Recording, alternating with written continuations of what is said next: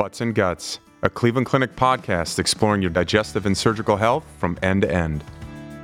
Hi, everybody, and welcome back to another episode of Butts and Guts. I'm your host, Scott Steele, the chair of colorectal surgery here at the Cleveland Clinic in beautiful Cleveland, Ohio. And we're very pleased to have Dr. Darrell Cass back. This is appearance two on Butts and Guts. His previous one was in 2019. Darrell is the director of fetal surgery here at the Cleveland Clinic and the director of the Fetal Care Center.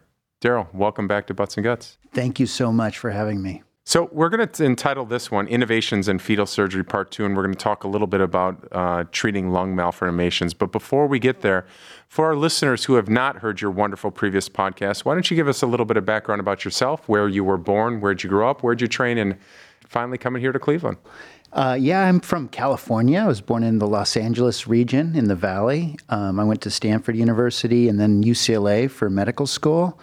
And I was incredibly lucky to do my general surgery training at UCSF in San Francisco, where I met the world leaders in the field of fetal surgery, really the world innovators, uh, Michael Harrison, Scott Adzick.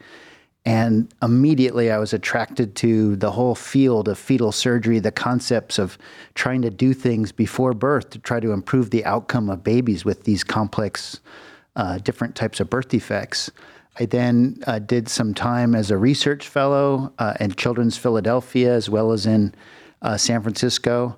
Uh, I did my pediatric surgery training in Houston, Texas at Texas Children's Hospital, and then I had the great fortune of staying on as staff there, where I developed the third fetal surgery program in the United States, or really the world at that time.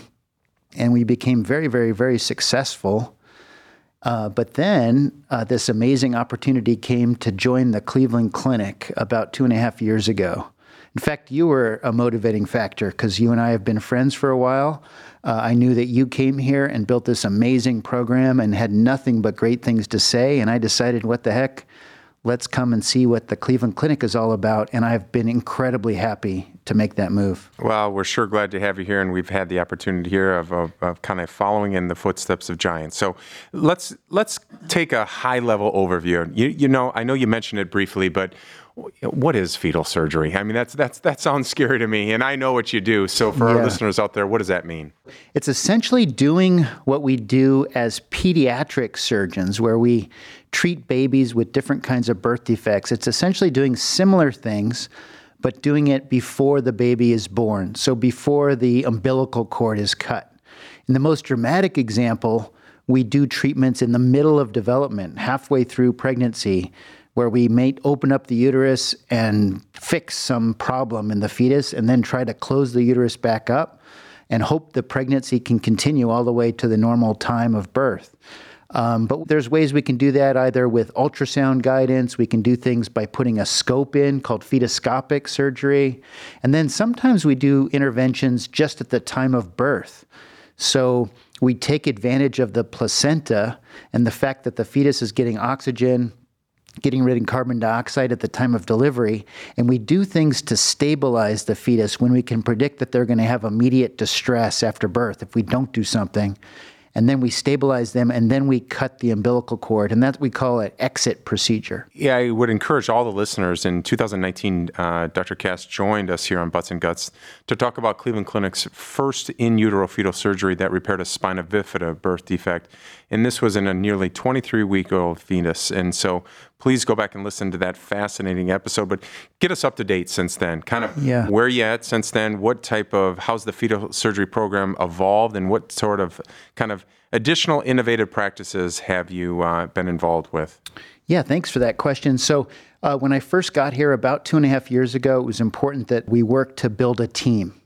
So, that involves maternal fetal medicine, pediatric radiology to improve fetal MRI capabilities, anesthesiology, obstetric and pediatric anesthesiology other obstetric providers, and then other pediatric specialists that have different expertise, urology, neurology, other, other types of things. Neurosurgery is really important. Uh, so we put the team together and we just started doing simulations and practices. And then our first fetal surgery, just as you mentioned, was in February of 2019. Since then, our program has continued to grow and develop. We've since done uh, 13 fetal surgery procedures. And our focus so far has really been program building and improving on technique with some focus on maternal indications. There's, as you know, this is a relatively new field. It's not practiced by many institutions, and there's tons that we can learn. What's the best time to operate? Are there maternal conditions that we have to take into consideration? Is it safe or not safe? For spina bifida, as our first case was, there's so much we have to learn. And so we've been working on kind of perfecting our surgical technique and, and improving on indications.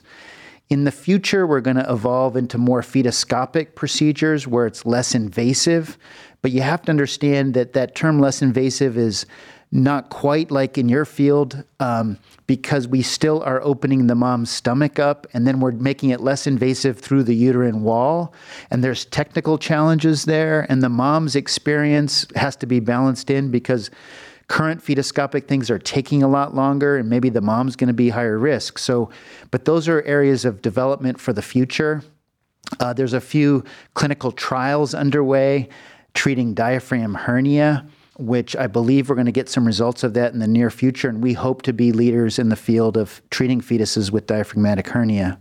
That's extremely exciting. I, you know, sometimes whenever uh, I'm around you, I'm just amazed at some of the things that you can do. So let's talk a little bit more about first, what is a lung malformation? Let, let, let's start there. And then if you'd kindly then just take me into the next steps as how does a pediatric fetal surgeon play a role in lung malformations? Well, lung malformations is an area of my expertise and interest that's evolved over 30 years, actually. There's lots of names we give to these things, but essentially they're congenital malformations of the lung. In the past, we've used terms like CCAM. Currently, there's a term that's in vogue called CPAM. But essentially, it's malformed lung tissue. Sometimes there's an extra blood supply that goes there that comes off of an anomalous source. Uh, sometimes they're more cystic, sometimes they're more solid. And in fact, occasionally there can be neoplasms of the fetal lung. And in fact, I've had a rare experience treating neoplasms of the fetus, but those are incredibly rare. So, in general, these lesions, there's no cause that we know of, there's no genetic cause. Uh, there's nothing the parents do that cause these things. It's just essentially bad luck. And they can come in lots of different forms. Uh, sometimes they're relatively small and the fetus is completely asymptomatic. Sometimes they grow really rapidly before birth, uh, usually between about 20 and 26 weeks. And in fact, they can actually cause fetal problems in that case. They can squish the heart, they can squish the diaphragm, they can compress the normal other developing lung that's trying to grow during that time. And it turns out it's important to try to diagnose these things before birth in order to try to optimize the outcome. And it's an area where I've had the good fortune of really studying now for about 25 years and doing lots of research. Uh, first, in the basic science arena, trying to understand what causes these things, looking at the molecular structure of these, looking at different proteins that may cause them different animal models. And that was you know 25 years ago now. And then also now more recently studying kind of the clinical effects of these how we can best diagnose them how we can best classify them how we can best predict how they're going to act. And it turns out we're pretty good at that these days. We can look at how they look by ultrasound and fetal MRI, and I can pretty accurately predict how the course is going to go. And we can then group a subset of these called high risk lesions that pose a risk of causing harm to the fetus. And we have to follow those very closely. And sometimes they can lead to even fetal death uh, in rare instances if they're not followed closely enough. In that setting, we will start to see signs of heart dysfunction or heart failure. And there's two choices, and what choice is best for a family is just really dependent upon the family. All we try to do is try to educate them of what we're seeing and what the options are, and to help decide with them. But in some instances, we might have to do open fetal surgery. So if we don't do something, the fetus dies. But what we have to do is we have to open the mom's uterus up uh, we have to take the mass out of the fetus, close the fetus back up, close the uterus up, and then hope the baby can recover. And I've had an incredibly unique and uh, unusual experience with that, having done that now six times with success in five of those cases, which is which is unique and um, an excellent outcome. And when I say success, I mean kids that have later gone on to play t ball, to hula hoop, to one kid even being an actor on the Disney Channel uh, and getting a, his Screen Actor Guild card. So that's the type of outcome that can happen following open fetal surgery. So it, it's incredibly scary, uh, but when we offer it, that's the that's the outcome we're hoping for. So, truth or myth? The most common forms of fetal surgery involve taking the fetus out, operating on it, and putting it back in. Yeah, that would be that would be a myth. First of all, we never actually try to take the baby out, but that would be what most people think, where the fetus actually is completely out of the womb. We try to keep as much of the baby inside of the womb as we can, keeping the umbilical cord okay, trying to keep the baby warm inside with the warm amniotic environment. Uh, so we don't really ever remove. We just try to open the uterus as small as possible. Uh, but then we do a lot of things now fetoscopically. Twin twin transfusion uh, is done completely with a small little scope, a small trocar, and a small single uh, scope that goes in, and we use a laser to uh, ablate communicating vessels between the two twin fetuses. So most common is uh, fetoscopic or ultrasound guided interventions. Second, truth or myth? Operating on fetal surgery is safe. That one's tough. Uh, let's see. The answer, I suppose, is true because it, it is safe, but it's very tricky. So it's high risk. So it's important to have a very well trained team of anesthesia, maternal fetal medicine, fetal surgeons, cardiology, because we are monitoring the baby throughout the procedure to make sure they're doing well, to ensure their safety. But it is very high risk and lots of complications can happen, but we can do it safely. The fetus can have an operation and have a completely normal life thereafter. When is fetal surgery recommended? Then you mentioned this, talking about indications, and this is probably the crux of the matter here. So, when in your mind can it just not wait until the baby's delivered and take apart those exit type of procedures that you talked about before. When you got to go in there and say you know what? High risk no question it's high risk and i really appreciate your your answer on the last one but when what are those indications where you're like let's jump in there the simple answer is we only do it when we have to. So we only do it when we know that by doing it we're going to get the best outcome for that baby the indications include uh, twin pregnancies, complicated twin pregnancies, where twin twin transfusion is a common one where we have to do laser ablation of communicating vessels between the two twins. Uh, we also do it for a baby that ha- might have a bladder problem, a bladder outlet. They're not able to pee. We might have to do shunts. Sometimes we put shunts into a cystic area of the lung. Those are less invasive, uh, but they're things that we might have to do. Open fetal surgery is a it's actually a proven benefit for spina bifida, for myelomeningocele. For most types of open neural tube defects, fetal surgery leads to the best long-term outcome for those babies. What I talked about fetal surgery for a lung lesion is incredibly rare. We also can do it for fetuses with a teratoma that becomes very vascular, causes high output cardiac failure and hydrops. That also is a lethal condition unless you go in and treat that. Uh, and then there's a few areas where they're still under investigation. For diaphragmatic hernia, occluding the trachea called FETO is an option, but it remains experimental. But I think we're going to have an answer to that in the next year.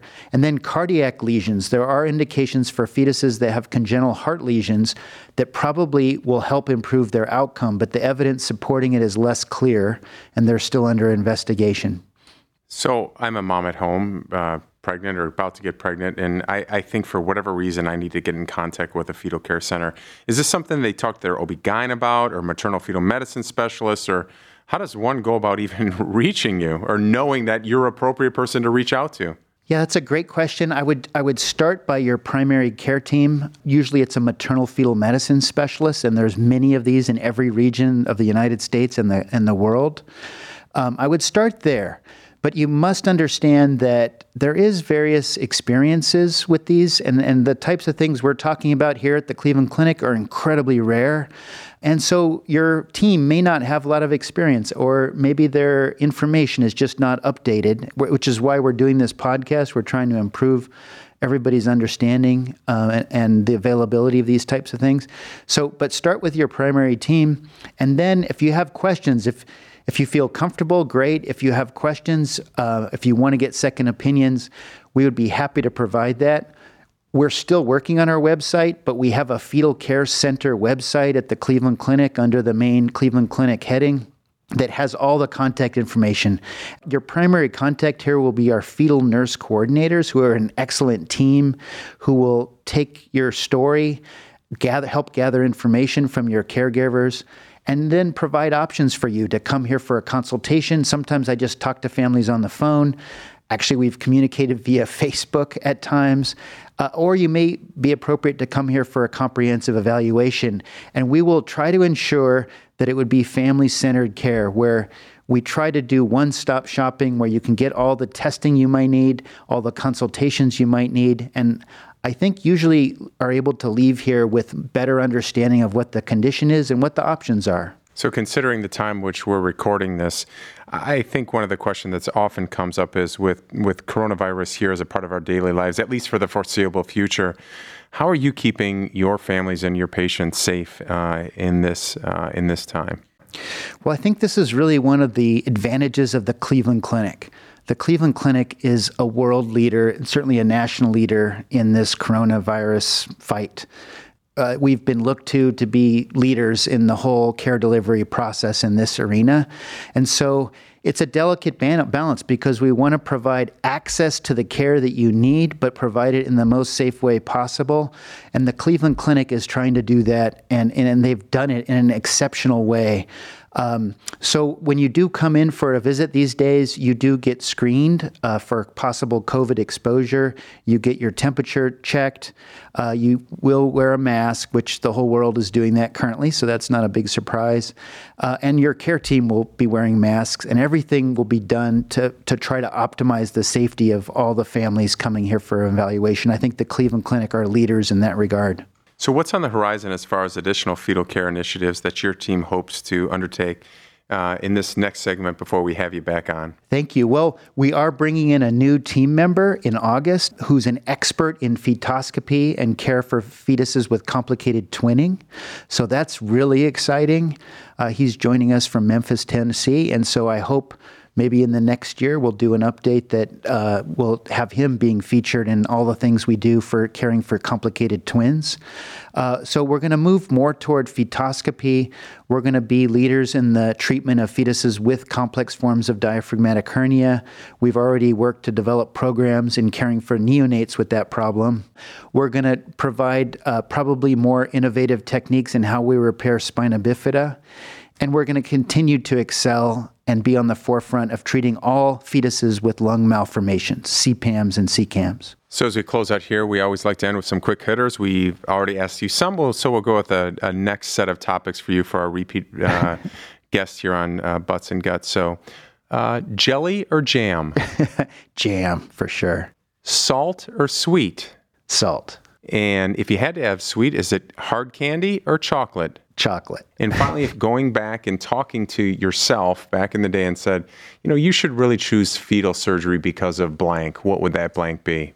It's incredibly rewarding, uh, not only to treat the fetus and the baby, but just to engage with the family in the whole care process. Um, and it, it, I would I would do the exact same thing again. It took a long time to get here and develop this program and expertise, but I would do it exactly the same way again. So, how about a final take home message for our listeners in regards to not only fetal surgery, but also treating these lung malformations?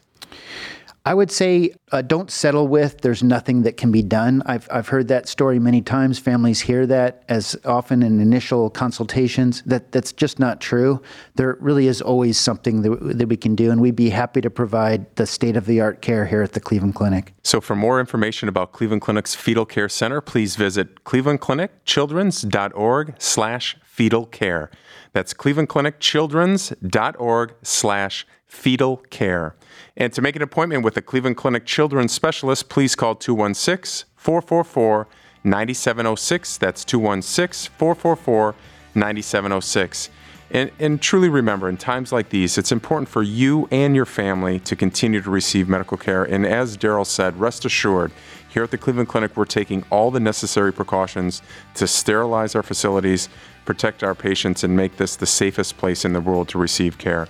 Darrell, thanks for joining us on Butts and Guts. It's been my pleasure, Scott. Thank you so much. That wraps things up here at Cleveland Clinic. Until next time, thanks for listening to Butts and Guts.